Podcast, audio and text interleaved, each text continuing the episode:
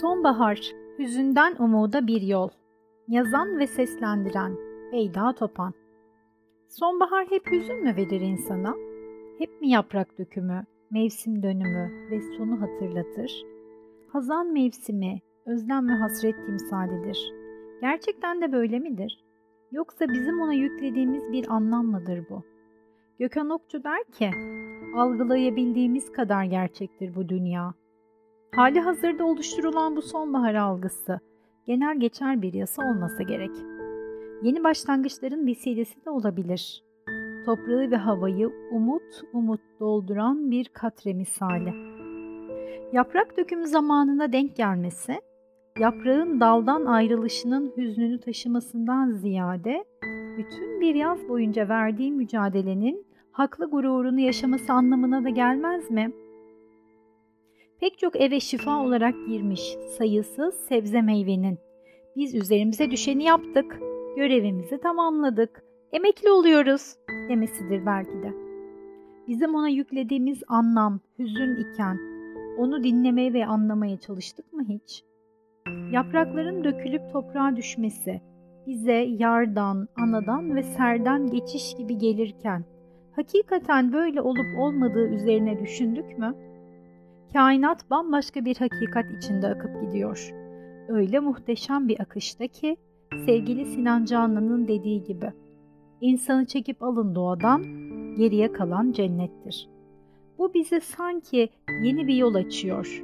Sen sonbahara yüklediğin manayı bir kenara bırak da dön bak bakalım sonbahar sana ne diyor dercesine. Hayatta ne kadar çok renk varmış meğer. Kimi yaprak turuncuya dönerken kimisi kızarır, kimisi de sarıya çalar. Bazıları da vardır ki duruşunu hiç bozmadan kendi rengini muhafaza eder. Aslında sonbahar bize rengarenk bir dünyanın kapılarını açıyor. Dönüşüm ve değişimin mümkün kılındığını ve bunların her zaman yıkımlara neden olmadığını gösteriyor. Tam da bu noktada Şems sesleniyor asırlar öncesinden.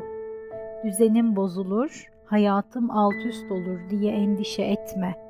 Nereden biliyorsun hayatın altının üstünden daha iyi olmayacağını? Demek ki bize başka bir şey söylüyor sonbahar. Kapılarını açtığı dönüşüm içerisinde yapraklar vazifelerinin hakkını vererek toprakla buluşuyor. Dallar üzgün değil aslında bu ayrılıktan Aylardır taşıdıkları yüklerini indirdiler yere. Şimdi onlar için de dinlenme zamanı. Yapraklar ise huzurla başlarını yaslıyorlar toprağın engin gönlüne. Ah ne sıcak bir istirahatgah. Toprak çok mutlu. Yeni misafirlerine nihayet kavuştu. Ona gelen misafirler hanenin yeni ev sahipleri olacak.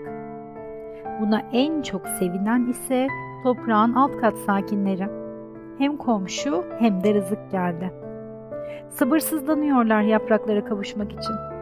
Yapraklar da en az onlar kadar heyecanlı.